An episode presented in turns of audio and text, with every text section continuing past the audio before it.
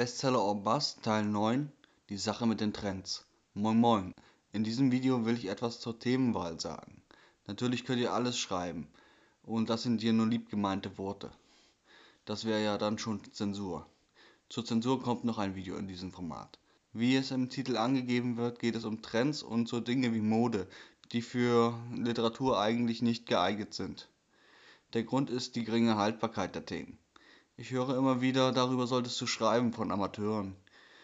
Ich suche mir aber die Themen selbst nach Machbarkeit aus.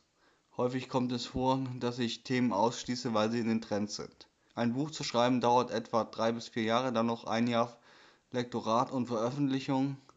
Und dann wird derselbe, der mir das Thema vorgeschlagen hat, über etwas völlig anderes reden.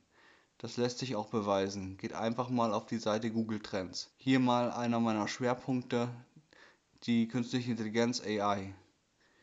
Sehr schön zu sehen, ein fast gleichmäßiges Interesse und man kann davon ausgehen, dass es so bleibt. Das Thema überlebt also wahrscheinlich 5 Jahre Arbeit und verkauft sich. Wie zu sehen gab es 2014 eine kleine Spitze, die sich vermutlich auf Grafikkarten bezog. Bin kein Google-Analyst. Das bringt mich zum Punkt Desinformation. Wenn etwas hoch in den Trends ist, sagt wirklich jeder etwas dazu. Ahnung haben aber die wenigsten. Wenn etwas in Verbindung mit AI 2014 geschrieben wurde, sehe ich mir deshalb das Thema etwas genauer an.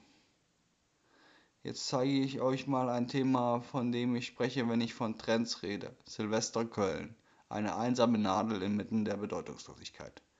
Erst da, dann wieder weg. Hier zeigt sich auch die Intention, Populismus ist nämlich auch Mode. Bestseller oder Bust ist für alle da und darum will ich diejenigen, welchen auch beraten. Liebe Populisten, ich habe nie euer Zeug gesehen, es sei denn auf Facebook, da wart ihr übrigens schon scheiße.